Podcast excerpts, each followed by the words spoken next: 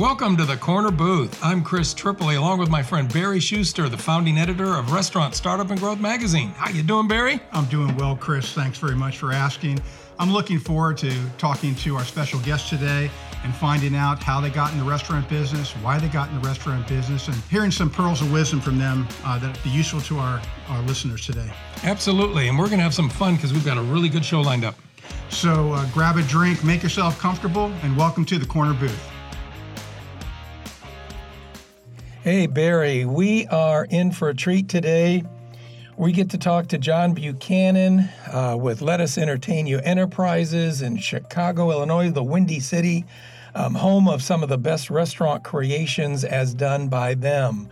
John and his team are kind of now, um, they're sort of one and the same with trend setting concepts. People know that name as the the better developed, the better managed restaurant concepts.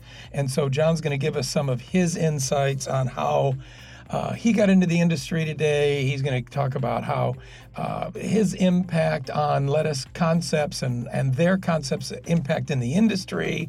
Uh, and then, of course, how he got into the lettuce consulting. So, John, I hope we can touch on all of that. Welcome to the Corner Booth. Thanks, guys. Uh, good morning. Good morning, John. It's a pleasure to meet you. Um, and um, I'm also very excited about this. So Lettuce Entertain You. Such an iconic brand, if you will, in the industry, and uh, I'm sure listeners can be very excited about hearing what you have to say as well. Um, John, you want to walk us through your journey into the restaurant business? Uh, what got you started um, down this road? Well, you know, I washed dishes all through college, you know, just to make money for tuition and so forth. And when I decided to leave graduate school, I wasn't sure what I wanted to do, but I went to the library to do some research. The internet hadn't been invented yet, by the way. Um, so Another old uh, I went through publications to find out what the fastest growing industry in the nation was. And it was the hospitality and food industry. Um, so I researched various jobs um, in the industry and I found that every restaurant company out there was hiring managers, every one of them. Um, so that's what I set my sights on. And I wound up um, focusing on lettuce uh, almost accidentally because I wanted to apply with companies that ran restaurants that I respected and liked. And so I made a list of those restaurants, and what I found surprisingly, was that the top three restaurants on my list were all Lettuce Entertain You restaurants. So that sort of made it a done deal for me. I had to apply with Lettuce. Barry, this is a good time for us to send some special thanks to all those who support the independent restaurant operating community, like today's sponsor, Lone Star Liquor Licensing Company. Our friends Gerald and Keith are the premier authorities on the subject of liquor license process for sale of liquor, beer, and wine in all restaurants and bars. So, hey, listeners, whether your needs are retail, catering, wholesale, or manufacturing licensing, whether you're opening or maybe you're considering renewing your permit, or just have compliance questions, contact the folks at Lone Star Liquor Licensing at lonestarliquorlicense.com. So you made a almost your entire career in the industry with um, with lettuce. It sounds like, if I'm I'm hearing you correctly. Well, I'm older than I sound. Uh, I worked for two companies before lettuce. Uh, one of them was my my first uh, official restaurant job was uh, with Ponderosa Steakhouses, but I was with them one year to the day. And then I went to work for the company that was opening the restaurants in the newly constructed Sears Tower here in Chicago. I was with them five and a half years. Um, and that's when I sought out uh, lettuce. And you're celebrating how many years there now? Uh, 42 years for me.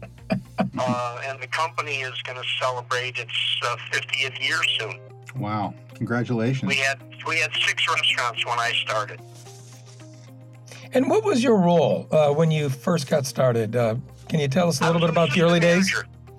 Um, I was promoted to a general manager's position pretty rapidly because the two people above me left the company.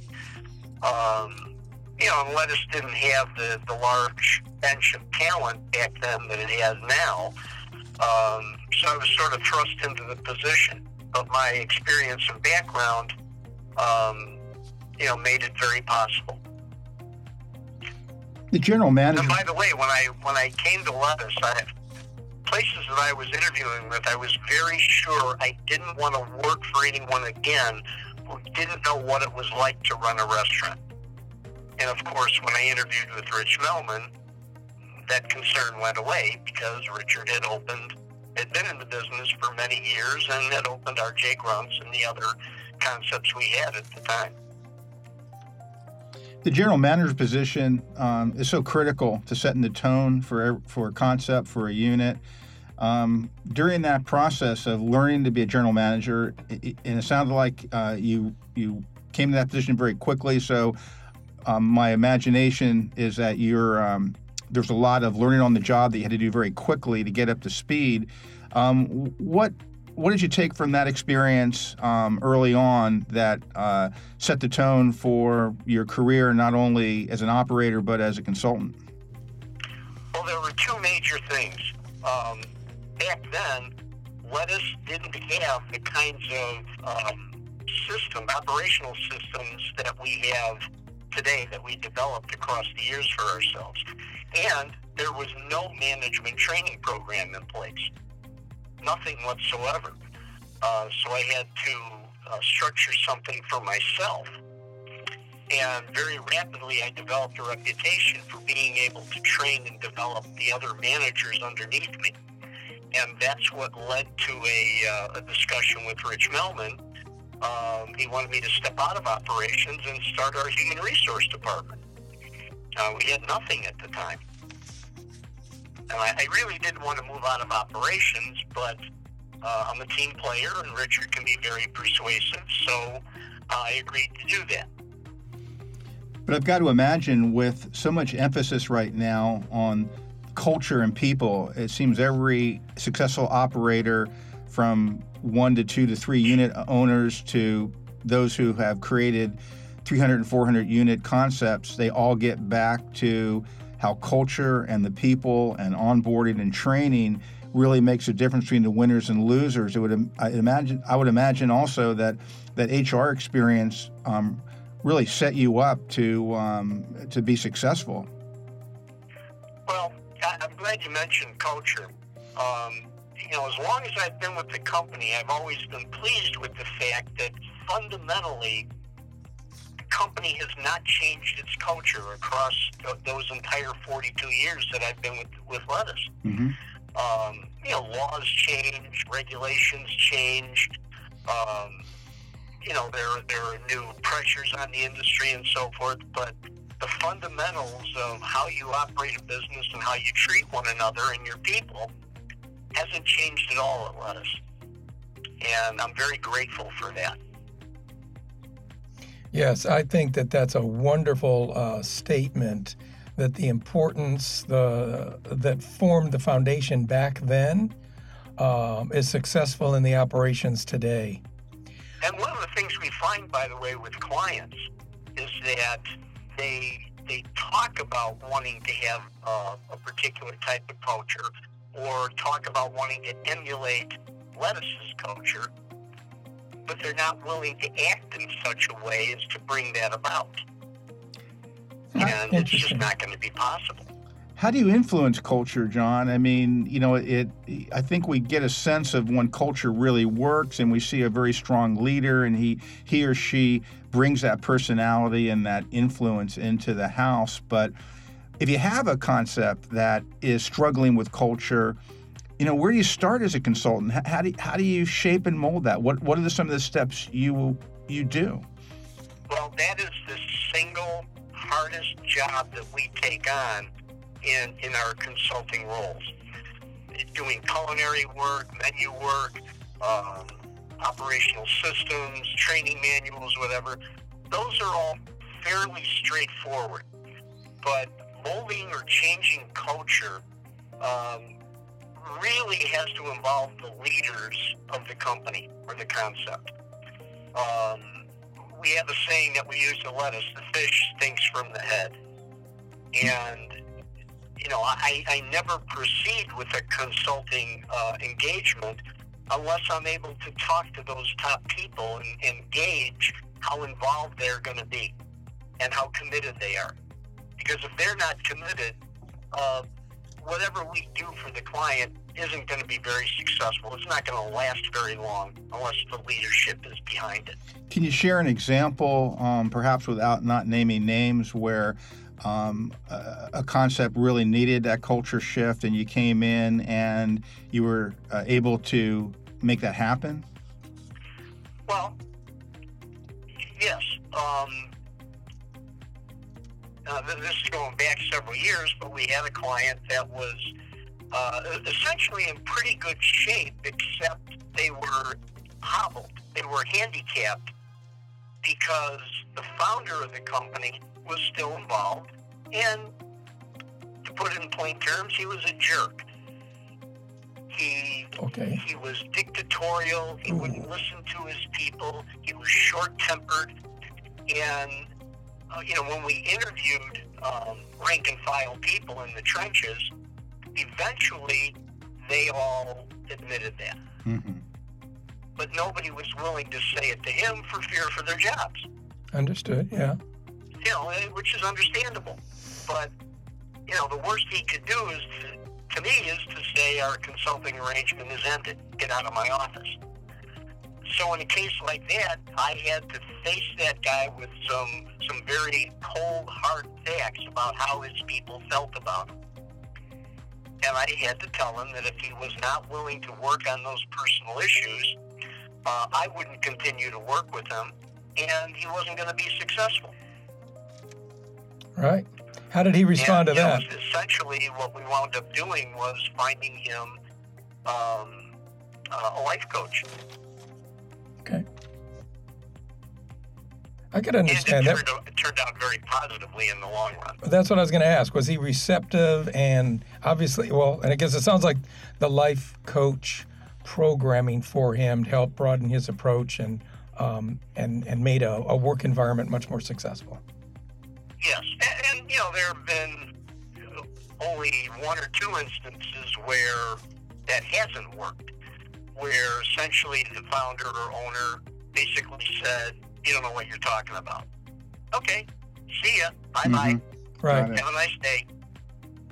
Go back to doing whatever you were doing before. How'd that work out for you? Because right. I didn't call you; you called me. Exactly. And on that note, let me throw out a term if you and uh, you could take it from there because I want to hear your experience. Um, happy team, happy guests. Absolutely. Um, when you have unhappy employees, you know they're they're the kind of people that go home and kick their dog, and you know it, it manifests itself in any number of ways with the guest. Sometimes it's even uh, it's, it could be unconscious on the part of the um, uh, employee and maybe subconscious on the part of the guest. They just, they, when they walk out, they just don't feel like they've had a great experience. They don't feel like they've been welcomed. Um, you know, the place didn't feel hospitable to them, and they may not even be able to put their finger on it. But there's a warmth there that's missing. Hmm. Um, well, that's something. And you have to be able to select the right kind of people that have a service mentality, that are willing to serve. yeah. You have to train them and develop them, but uh, it really starts with the hiring. I would, uh, I'd like to start there, um, and if you wouldn't mind, walk us through um, how that worked for you for the years, because I know before you developed Lettuce Consulting, um, and your HR experience at Lettuce. You were a part of operations, management development, and some and many of the concept develop uh, new concepts that were developed. So, could you tell the listeners a little bit about how Lettuce structures their development of idea and their priorities for an opening? um, and uh, you know how, how things seem to work because that company is sort of regarded as doing it in the best manner. Sure. Well, you know, whenever a potential client calls me, I always ask, um, you know, how is it you came to contact lettuce? And I always get one of two answers. I eat in your restaurants all the time and I love them. Or my boss eats in your restaurants and he told me to call you. so, you know, I was well aware from the beginning that it's, it's our concepts, our restaurants, that would be my best calling card to draw consulting clients. Um, and they frequently ask the same type of question. Um, I also get this type of question from people who say they have a restaurant idea and they want me to evaluate the idea or their business plan. Um, and they don't they don't typically follow the same path that lettuce follows. For us, any concept that we do, it always starts with the food. Okay. That's the very first thing.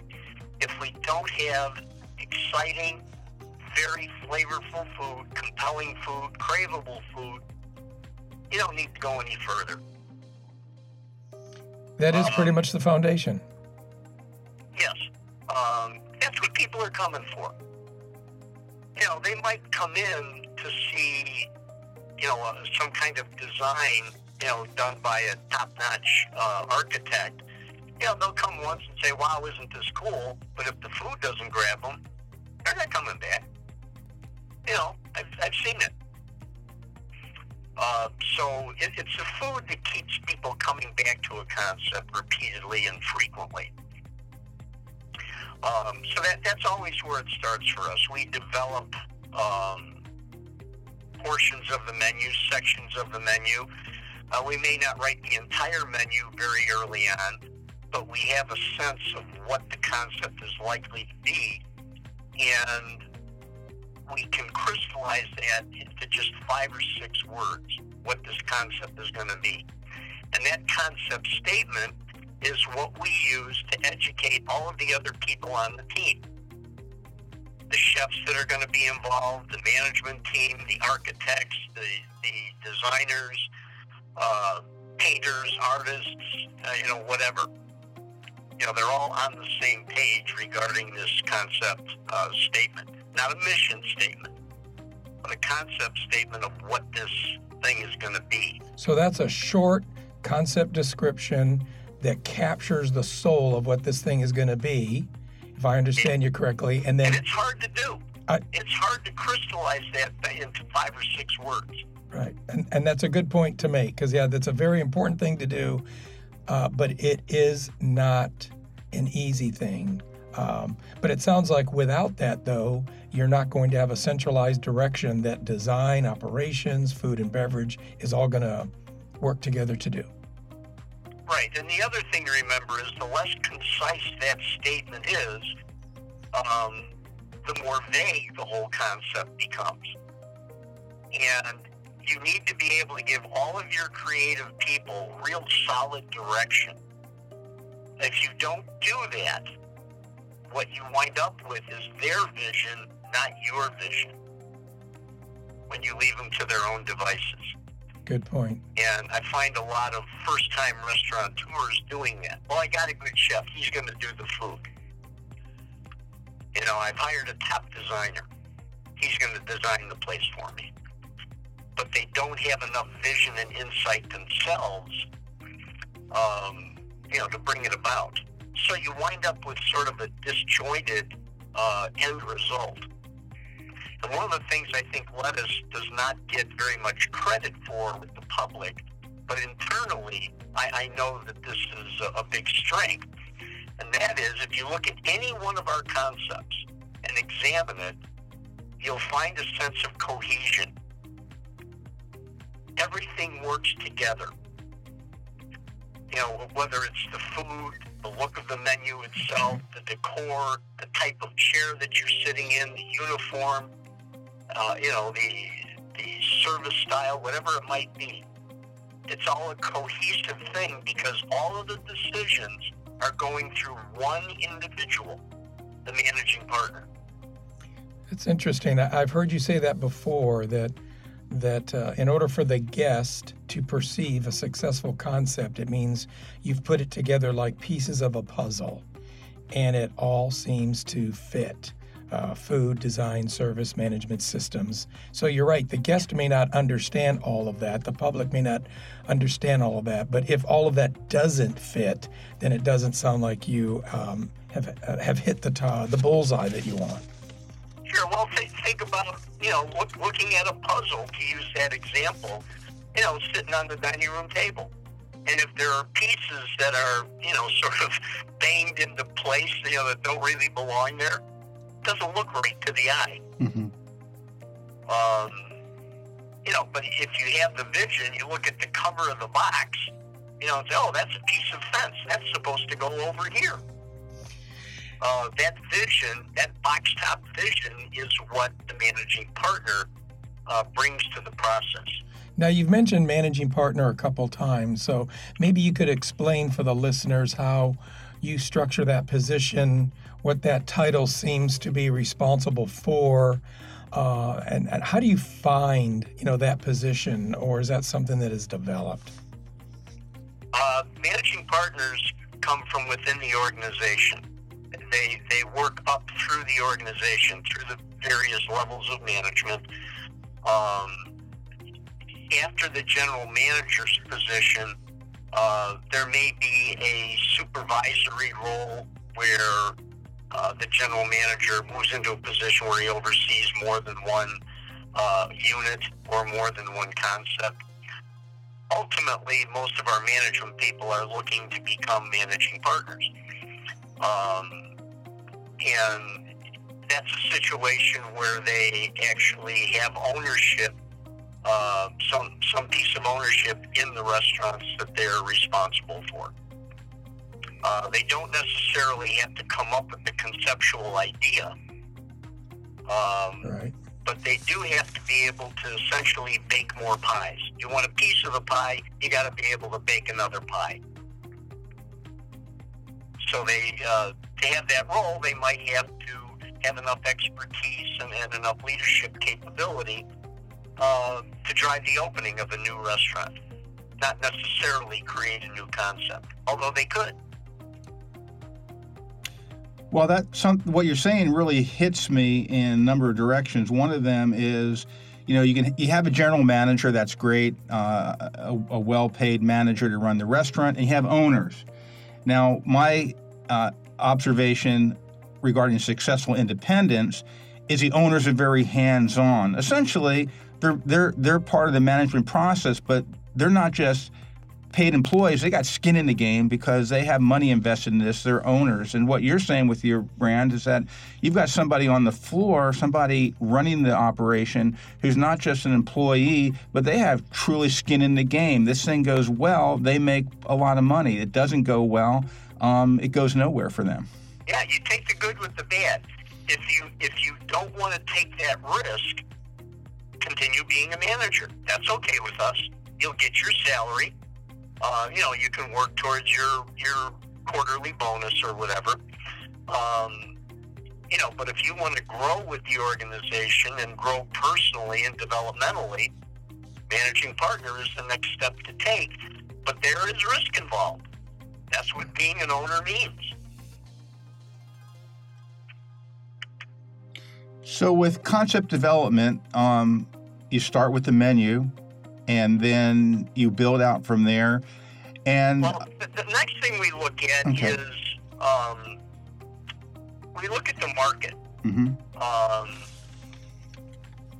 and the big thing for us is we don't do a lot of demographic studies, traffic counts, disposable income type stuff.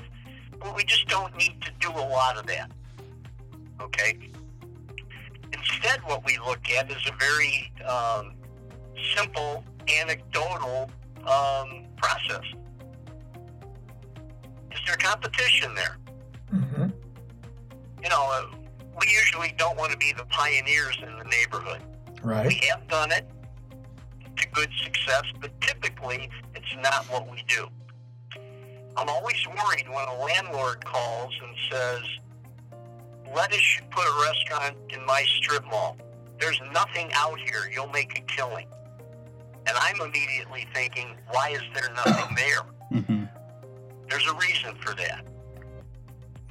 That's a really good point. Um, I think that listeners need to make a note of is that typically the most successful restaurants seem to be those that are surrounded by other restaurants. And so, Well, think of it this way. You know, a landlord or an operator, you know, could say, the area is underserved, so I should put a restaurant here. And that strategy works pretty well if you're a McDonald's or a Subway or something of that type. Okay, but for an independently owned restaurant with an interesting concept, the way I look at it is, I want to be in an area where this, you know, two blocks that way, a guy's doing four million bucks, and you know, another quarter of a mile that way, and there's a guy doing four million bucks, and then over here, there's a guy doing three million bucks, and I start thinking, that's that's eleven million dollars already in this market. All I have to do is figure out how to take some of those customers. That's easy to do. yeah, or or uh, or you're sharing, you're sharing the customer profile. Because obviously, if there's 11 or 12 million dollars in an immediate market area, that that means there, there's an active customer base, and it sounds Yes. like so You that's don't have to create it. You don't have to market it. You don't have to advertise for it. It's already there. right. So Mhm. that's the And, takeaway. and the ironic The- part is, I think all you have to do is do what you initially set out and intended to do: serve great food to your guest. right. The public always recognizes that.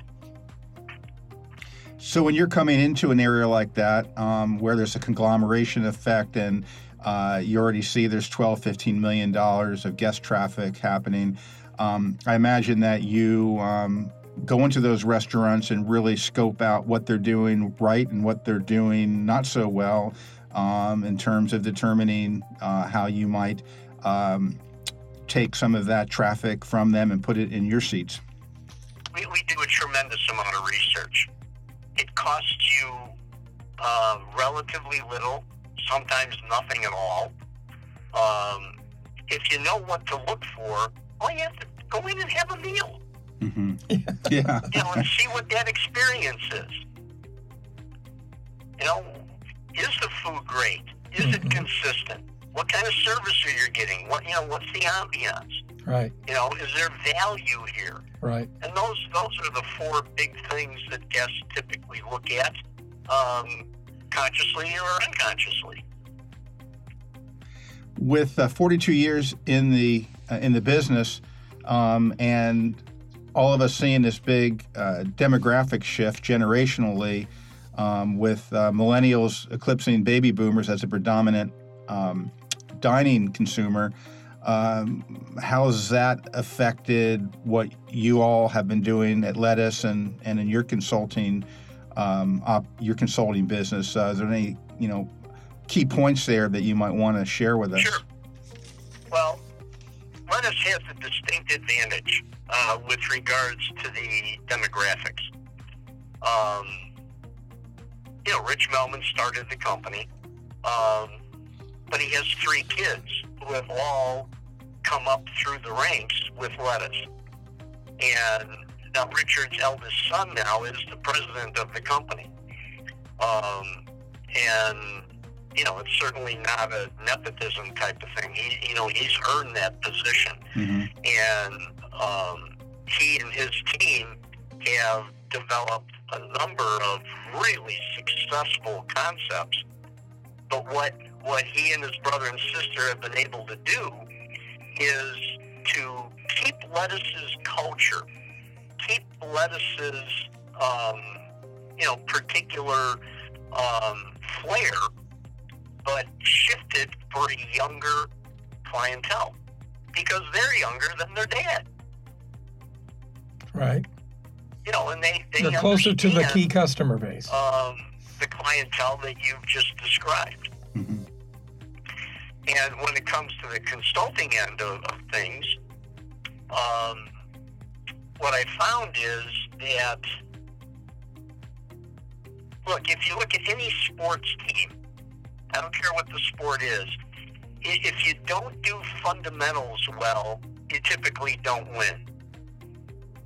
True. You got to be able to run, hit, pitch, you know, whatever, field. If you don't do fundamental things well, you're in trouble. And that's what I find with uh, consulting clients.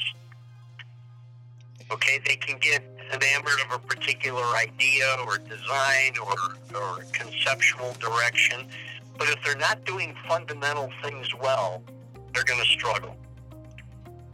Um, you know, where the rubber meets the road, what the customer sees, um, and, and what the customer tastes and experiences. And What- those fundamental things haven't changed at all. I mean, you, you know, you can add a couple things to the hopper, you know, like, um, you know, technology is certainly way more prevalent now, you know, than it was when I started the consulting group 20 plus years ago. Sure, and and I, and that does impact the fundamentals. We'd love to talk about the impact technologies made in lettuce operations and the type of technology that you like to work with your clients. But before we get into there, when you talk about fundamentals and you walked us through what a really good job uh, your concepts do with the fundamental start of food.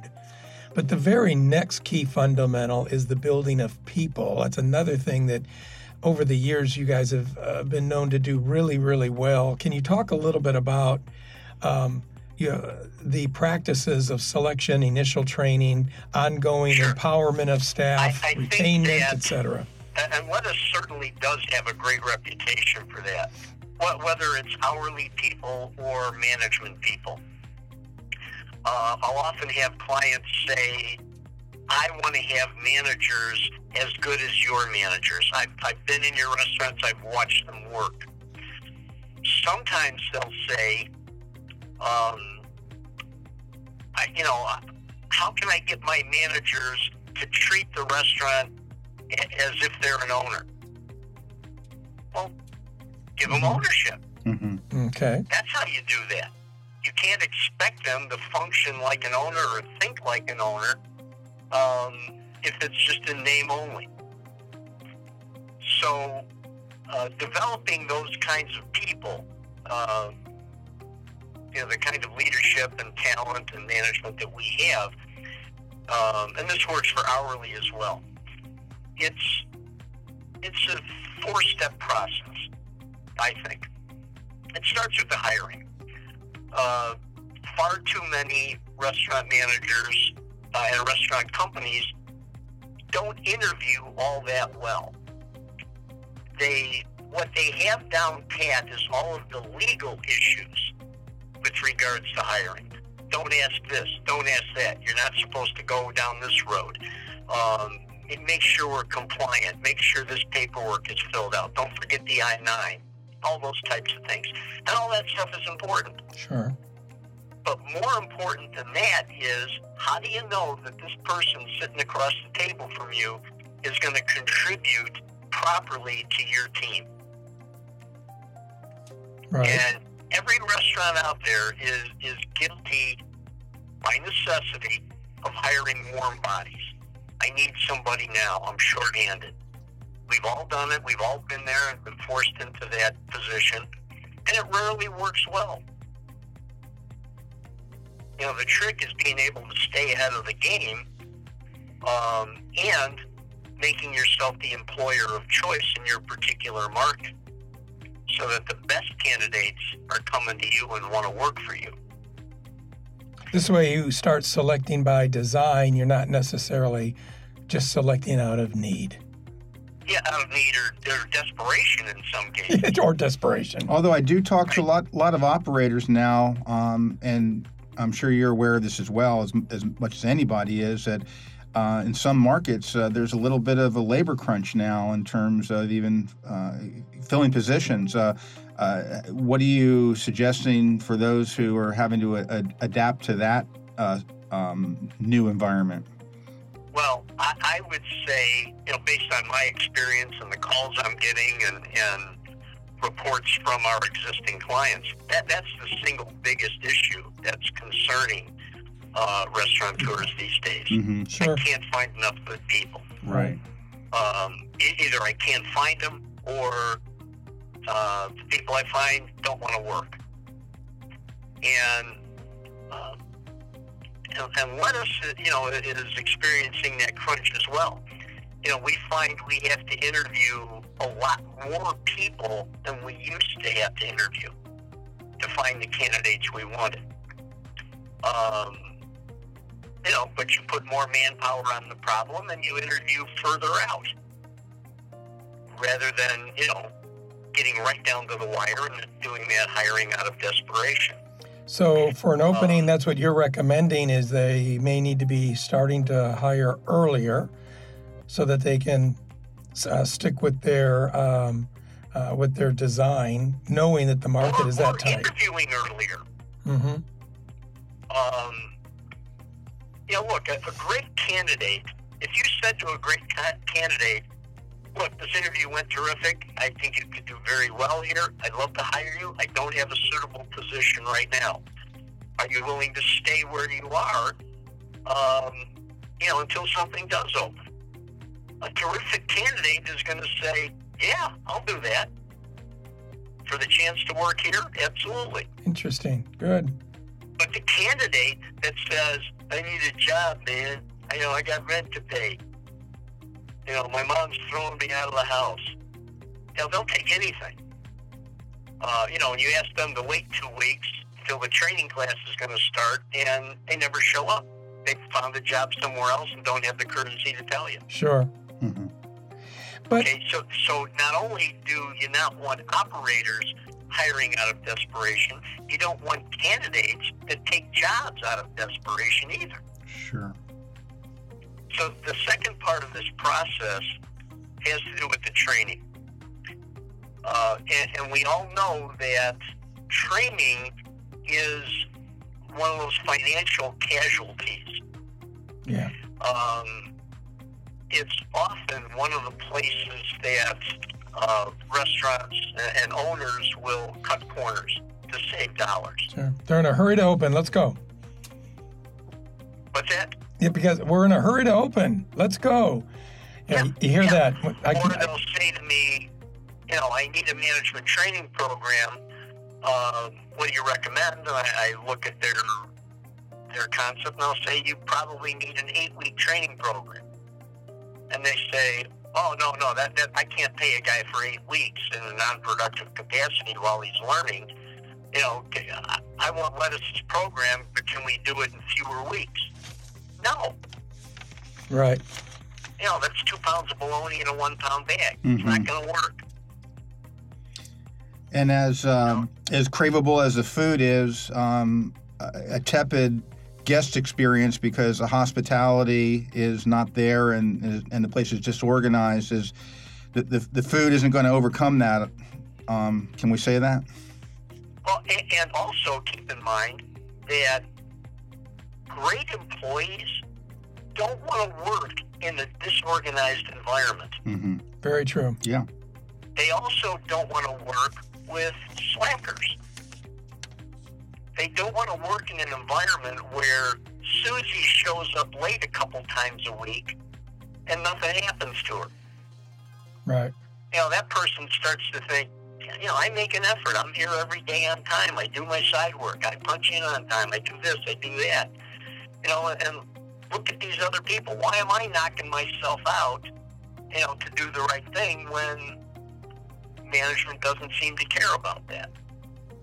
So it sounds like we're just kind of moving into the third step. Uh, I'm, I'm assuming after, you know, the proper selection and the initial training. If you're going to create that work environment that keeps people motivated, um, you're going to have to engage uh, the the staff and uh, and properly manage the staff. Am I assuming that correctly? Yeah, we, we look at it in terms of ongoing development. Um, look, you can hire a new person, train them for a week, put them on the floor.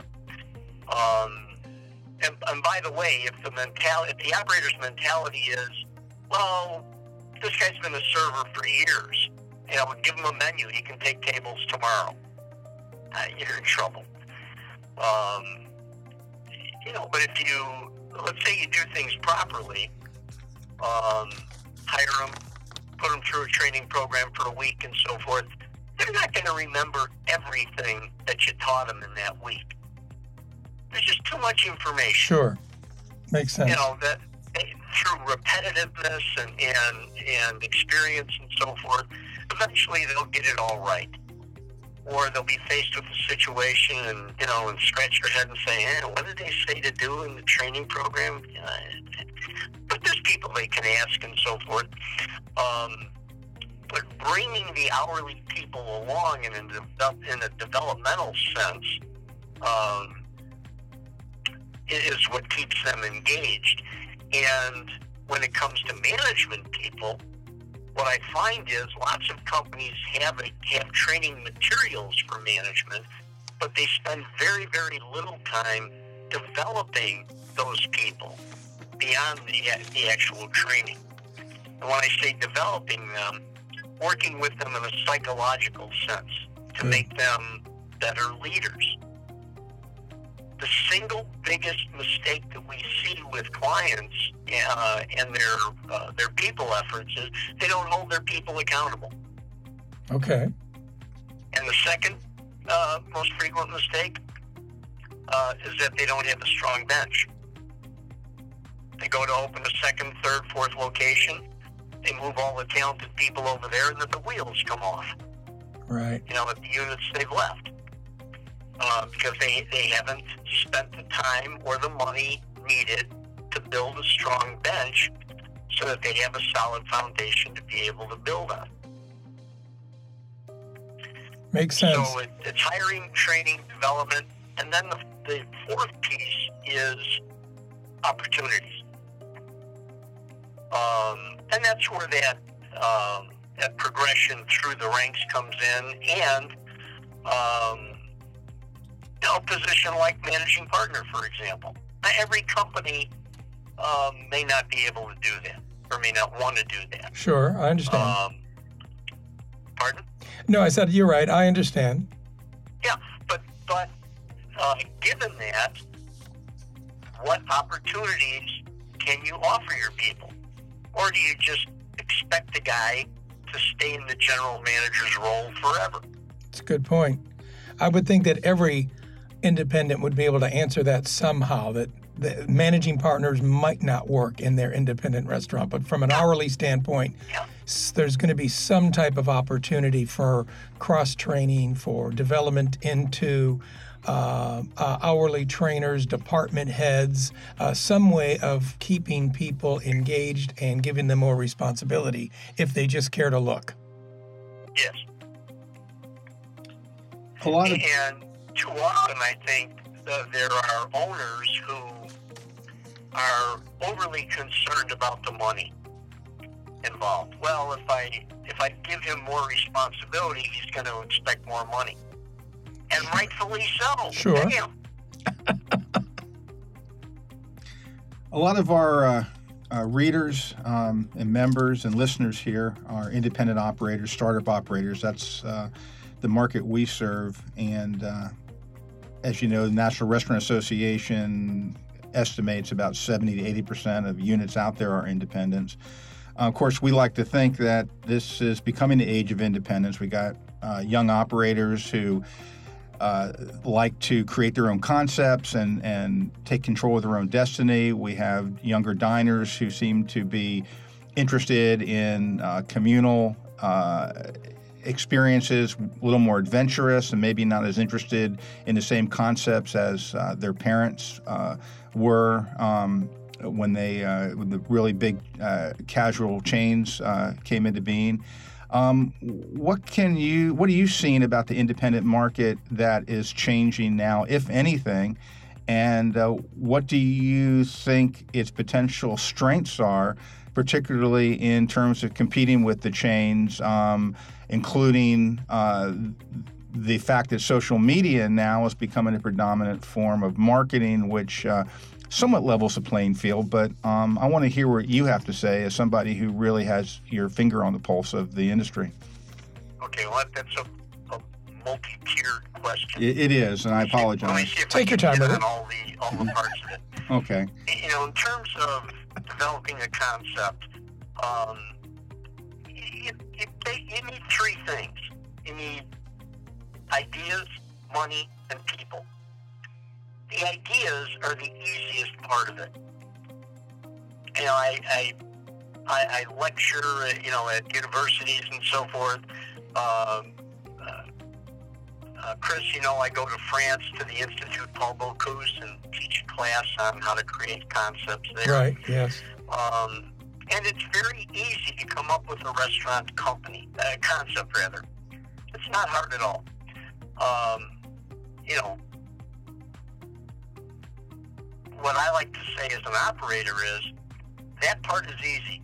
Putting a great meal in front of every customer every day and making money at it, that's hard. That's what lettuce is good at. You know, we get a lot of credit for being creative, uh, but that's not the biggest strength. So the ideas are easy. You know, if your financials look good, you can get money. Um, and tr- but trying to expand without a great team, without great people, is very difficult.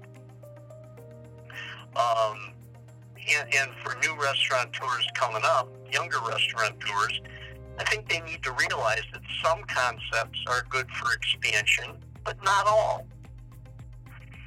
Um, you know, and if they have a concept where they, they want to make a million dollars expanding the thing, you know, is that practical? Um, you know, as far as the independent restaurateur today, I, I think the independent has several advantages over chains. Um, often the independent guy thinks they have fewer resources than might be available to a company like Lettuce, for example. Well, guys have all this talent. Well, we do. We develop that talent. You know, we we uh, prized it, we trained it, we mentored it, um, and it's worked well.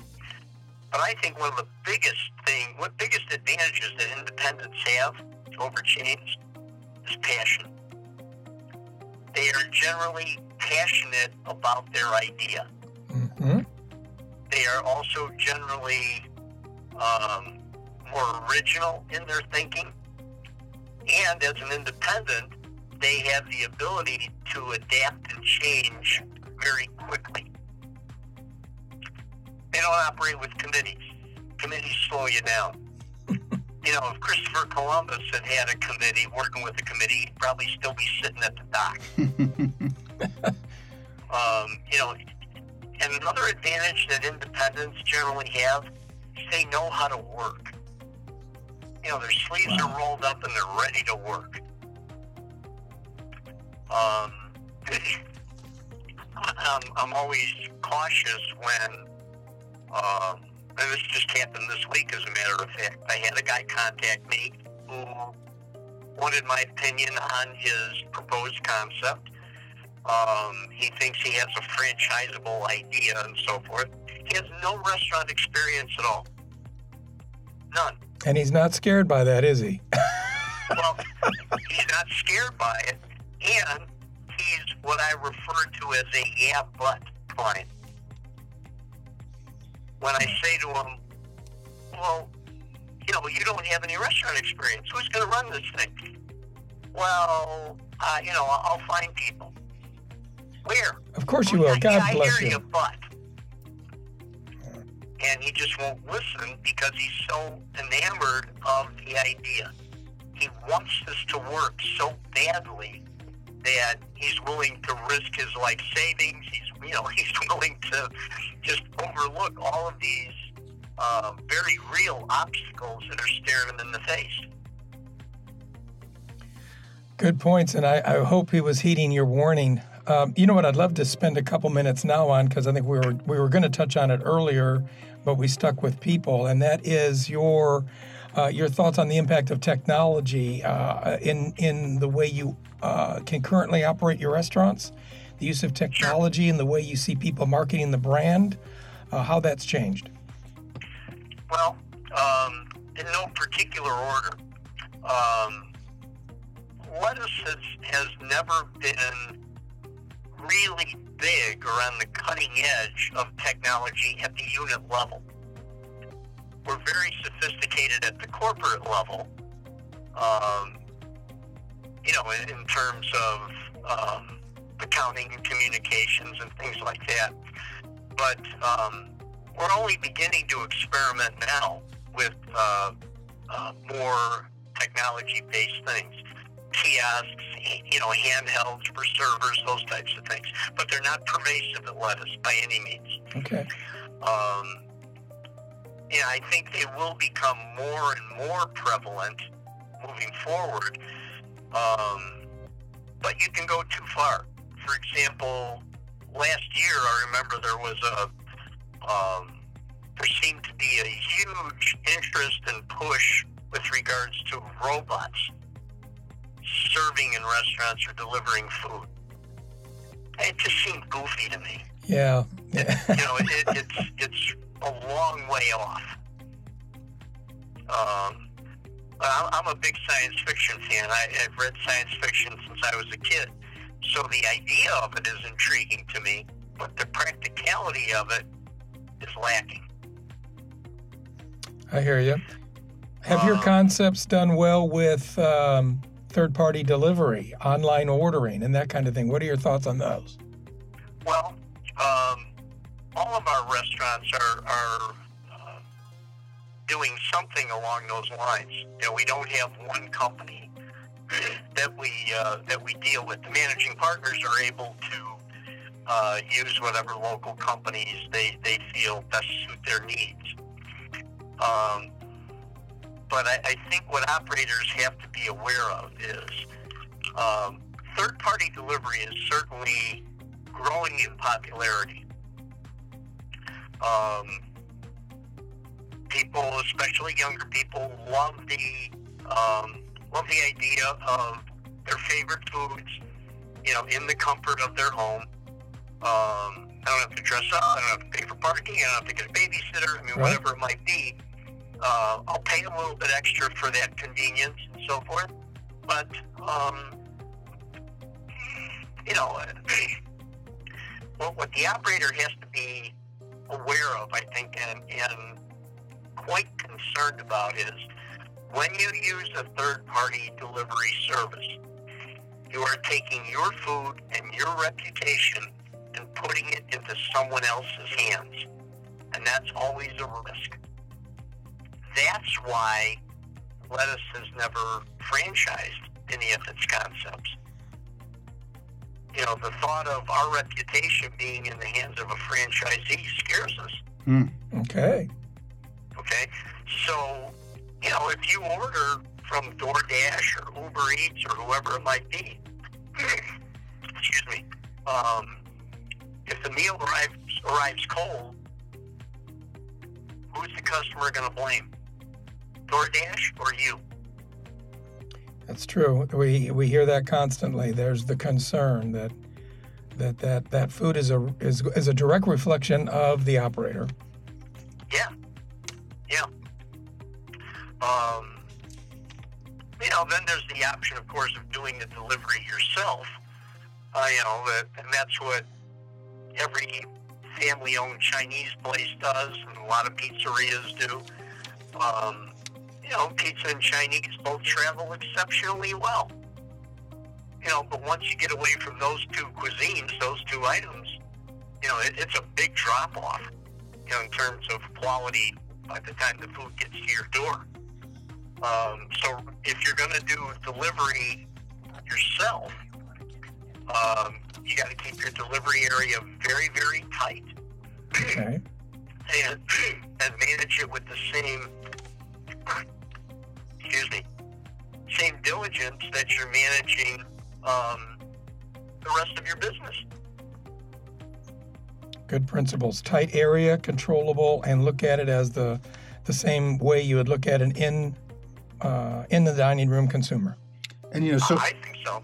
and I think so. and so many operators, you know, when we talk bring up third party delivery, of course, we're talking about the, you know, the the cost of it, the the a large piece of the action that the um, providers are taking, and um, I'm really happy to hear you focus on the even bigger issue is putting your reputation on the line with a third party um, that could uh, drag down your reputation, particularly in this age when somebody can jump on Twitter and just rant about a bad experience they had. Oh yeah, and you know, back when I started in the business, none of that existed. You know, but operators still were very aware of the fact that your best form of advertising was word of mouth. Mm-hmm. Now that word of mouth happens in 10 seconds. Exactly. You know, and it's reaching thousands of people. Um, often from a reviewer or a commentator that isn't very qualified. He just wants to rant. Exactly. Um, and there, there's very little protection against that type of thing. Very little. John, um, as, as, we as we wrap up these um, excellent interviews, and and uh, thank you very much. Your insights are just tremendous. Uh, our listeners like to know a little bit more about the um, uh, the person we're talking to on a little more personal level. And we have these uh, five questions we like to ask. Uh, we call them the uh, Fave Five, and get a little more insight into you as a, as a professional and a, and a person.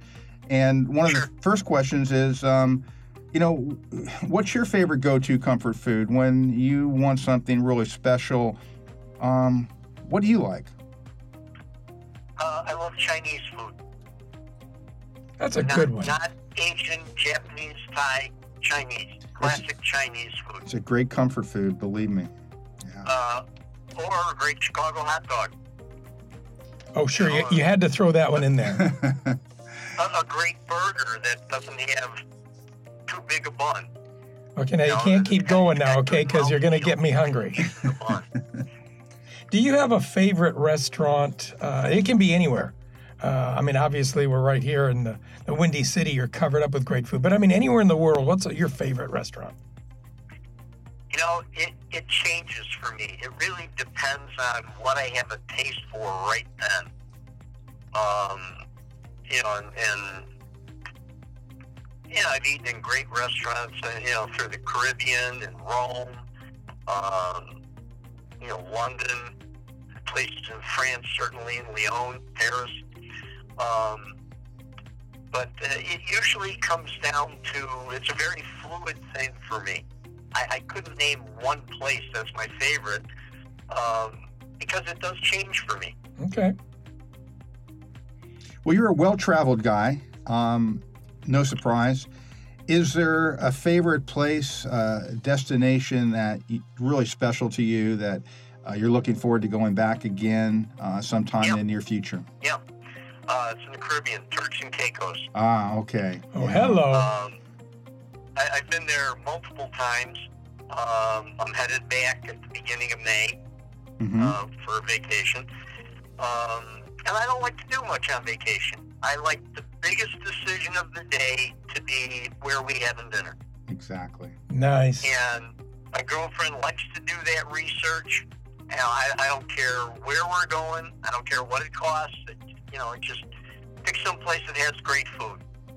And you know, and we've certainly developed a lot of favorites there on the islands um, that we enjoy.